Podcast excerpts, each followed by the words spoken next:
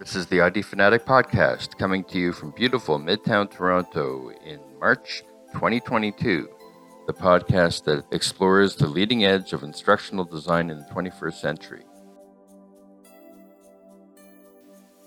My guest today is Jorim Rademaker of Belgium, a children's book author who decided to create an app to let his children write their own children's books, putting up their own pictures and text side by side, and ended up with an alternative to manuals that he sold to Microsoft and has since expanded all over the world.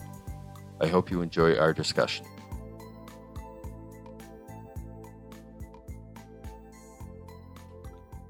So my name is Jorim. I live in Belgium, and I'm an entrepreneur, I guess. And I've been interested in education all my life. Since a kid, I was very eager to learn, and discovered also at some point that I'm eager to teach. Maybe. I did a short stint as a teacher, but I've been active mostly as a communications designer. And having developed a platform for digital children's books that then pivoted to B2B training, I was able to learn much more about this world of instructional design within enterprises and companies, and it's a new and acquired taste, I guess. It's not something that I've been doing before. How did you get into developing the app for children's books?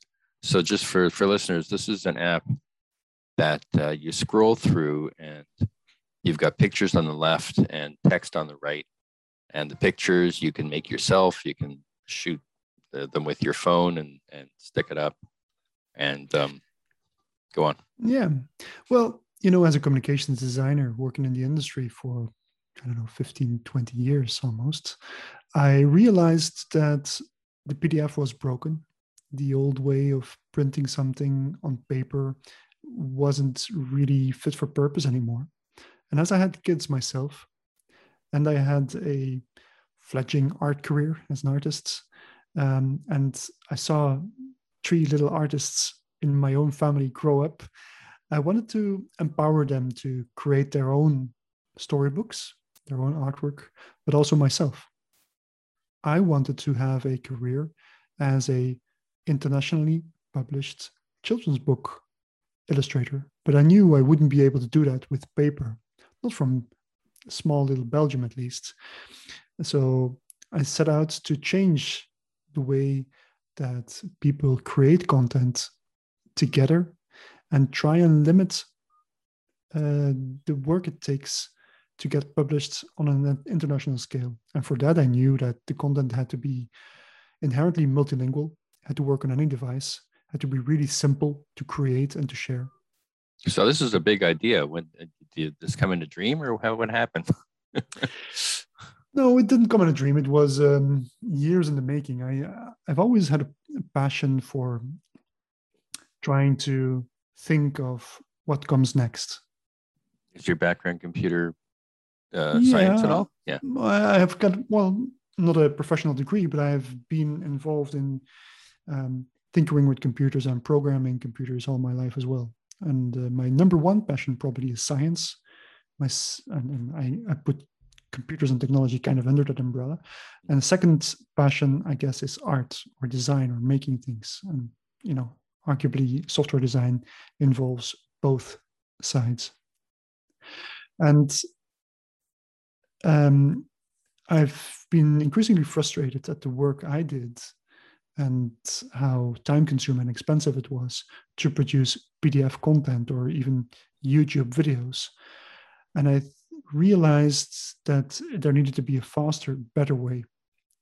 So from an instructional design perspective, this is all very interesting, because what Jorim came up with is this scrolling app that works on a tablet or whatever, where as the text scrolls, so does the picture. And then the picture could be a picture. And then you developed it into a training app for software or for whatever, so that the picture on the left doesn't have to be static. It could be animation, or it could be a GIF or a video, or whatever is appropriate, and you can do sort of step-by-step instruction.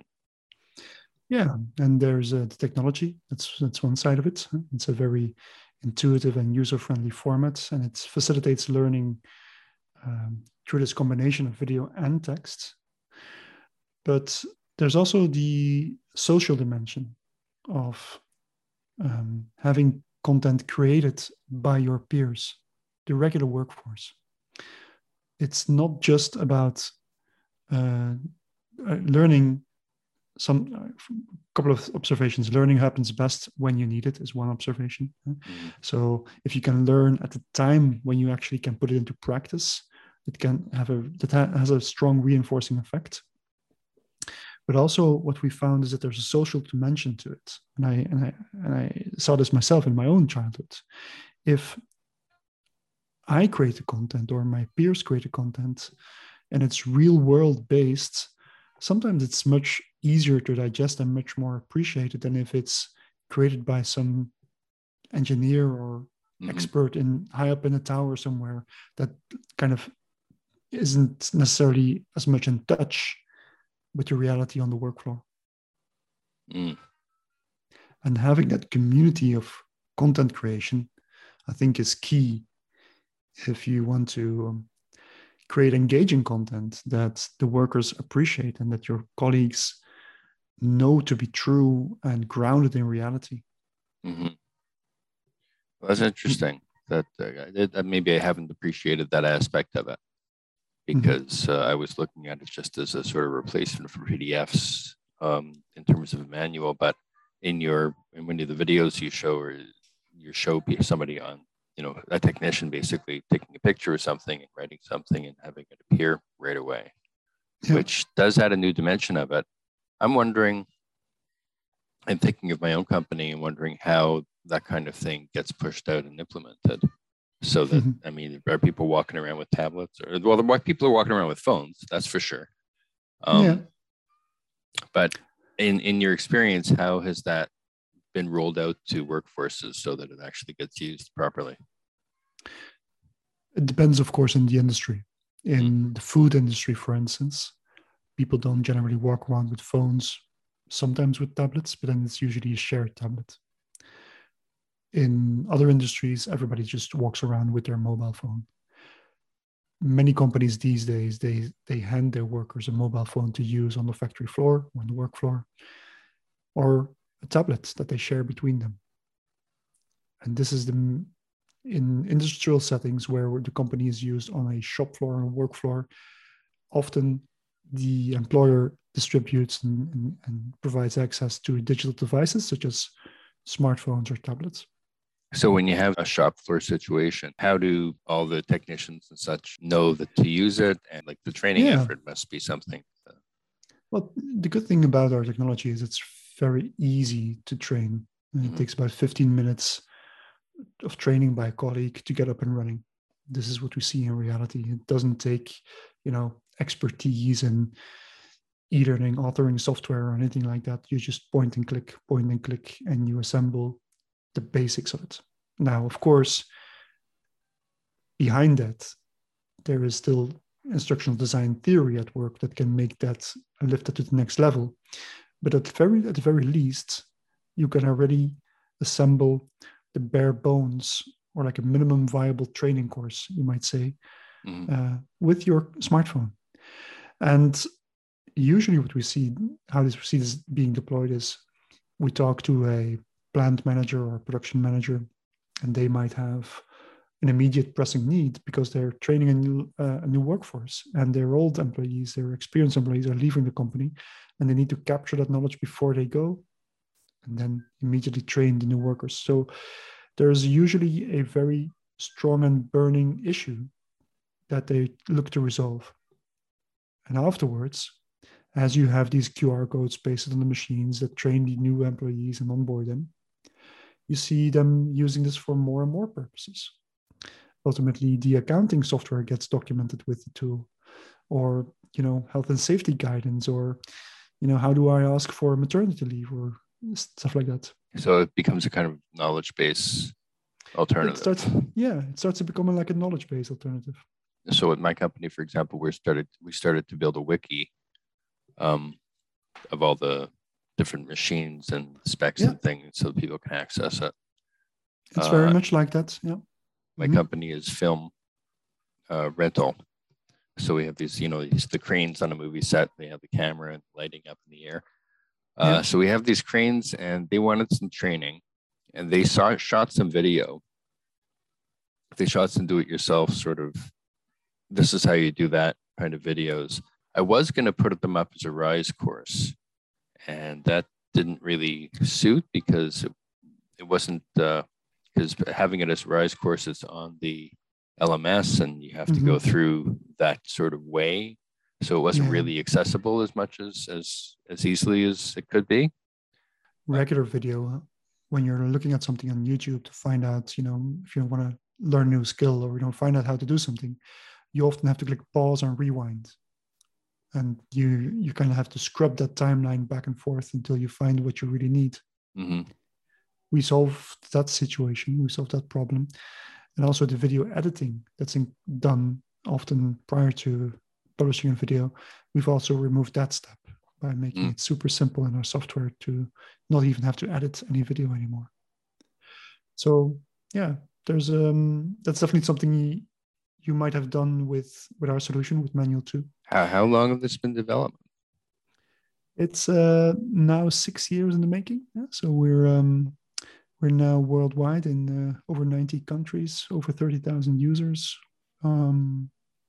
But it all started as a children's book app, and my children actually, they still use it for that. They still create their own stories with this tool, publishing it internally. They document their own recipes with this, and share it with family. So with some companies, they have this burning need for something right away. Yeah. They use it, and then it might become sort of integrated into their system because, as you said, you have QR codes on the equipment, which then lead you to the video that you can scan. So like, for what percentage of companies does it get expanded into a knowledge base versus, all right, we took care of that thing, and that's sort of where it stops?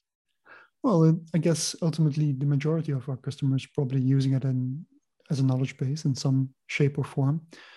Often what's challenging is they have sunk costs, and they have a legacy pool and a resource of like a resource of documentation that often nobody really uses, but they still have it, and they want to somehow keep it for, you know, audit purposes or just for having it. But usually you start somewhere, and then you just expand department by department, factory by factory, until it's worldwide. And we have got several customers who are using this in multiple continents to standardize and their ways of working, but also to learn from each other. And that's another important aspect, that community aspect, learning from each other, different plans in different countries, exchanging tips and tricks on how you best do something.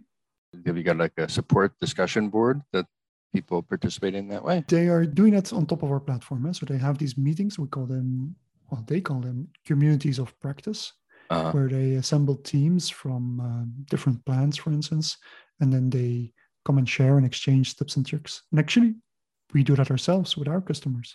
So our customers regularly come together and exchange tips and tricks on how to make the most out of the software, how to create the most engaging content, how to get empowerment on the work floor, how to get those KPIs, what other use cases are there for this that you hadn't considered before. Because we have a very widely applicable product that works for multiple industries, but also within a department or within a company, multiple use cases. Mm-hmm. We've got hospitals, we've got governments, we've got manufacturing, we've got food, we've got automotive, all kinds of brands are on there. And also two main use cases. One is for internal use, and one is for product manuals. If you buy a new product, that old paper book that you and I remember from way back is going to be a thing of the past in the future, of course. There's just going to be a QR code on the product that leads to all of the instructions very easily. And that's what we also supply to our customers. Like Microsoft's using that. If you enter the Microsoft headquarters in Europe, you get a badge. On the flip side of the badge is a QR code that leads to the visitor guidance using our technology. Wow.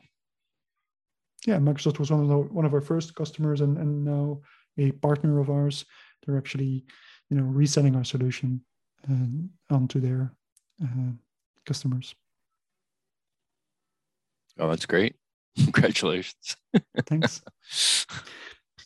Yeah, but I really still want to get back to the children's books as well one day. It's one thing to get it started and launched as a minimum viable platform, but what I really want to build is a platform that has the fundamentals right in terms of fair sharing of content remuneration and content revenues that you will be creating on the platform. And for that, there's a bit of technology that we still need to build. And we're actually, you know, raising the money through this first company to allow us to develop this bigger platform, which is going to change the way the world collaborates on any kind of content. If you think of Spotify, for instance, right now you can access a song by Spotify, but it's one track, one band that your revenue somehow goes to. And we think it needs to be fairly distributed between all the band members, for instance.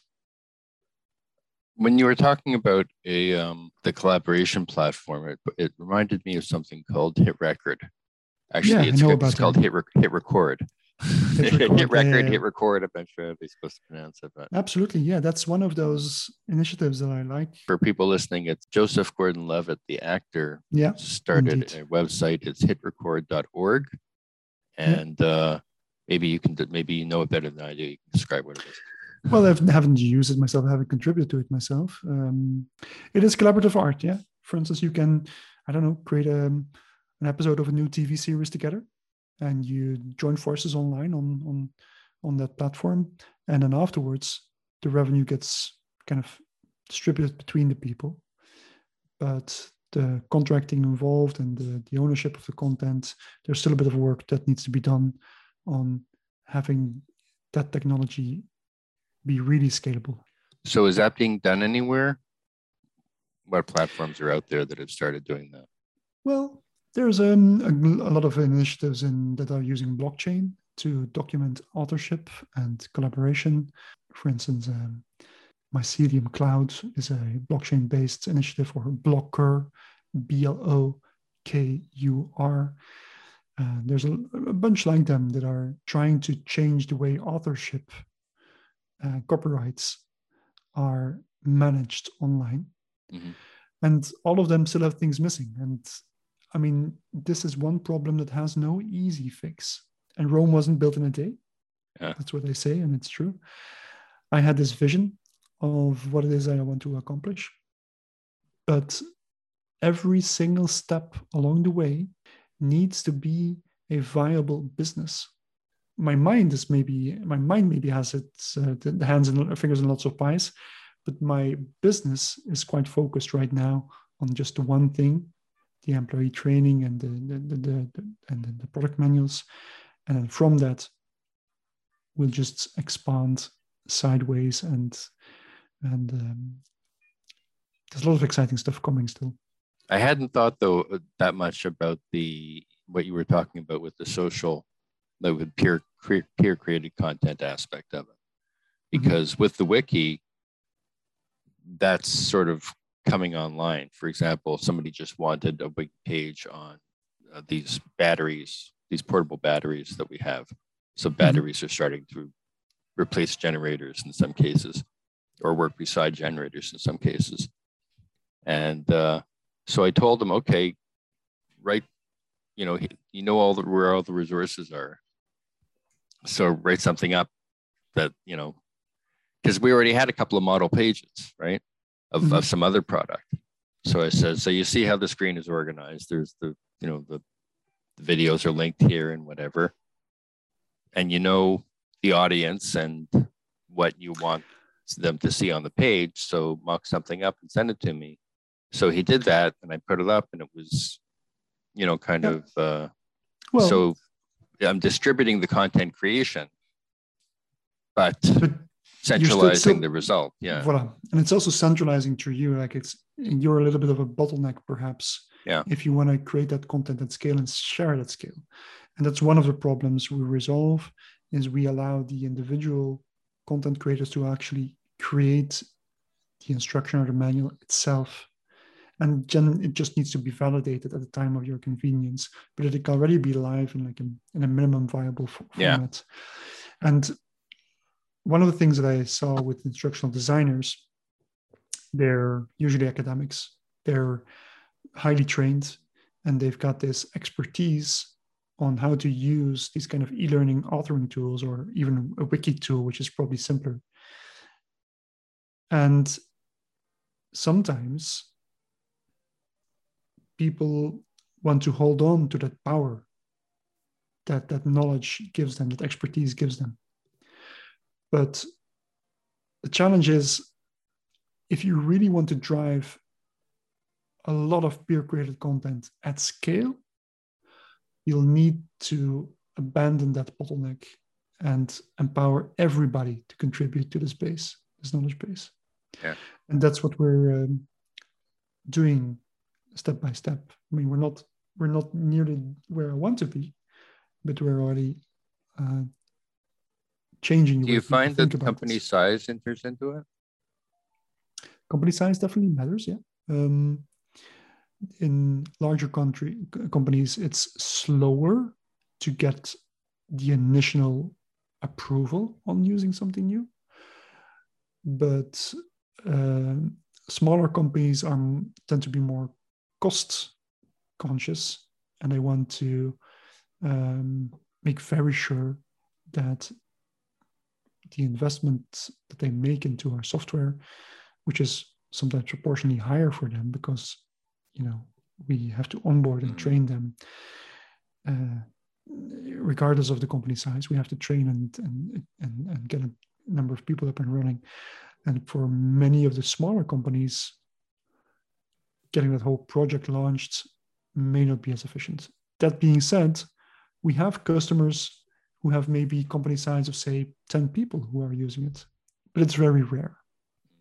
Ultimately, we do think that a company of any size, even local bakery or something like that, any companies, any size, will be able to use our platform and to be able to afford it at a lower cost than what we're currently selling it for. Hi, this is Mitch Moldofsky. Thanks for listening.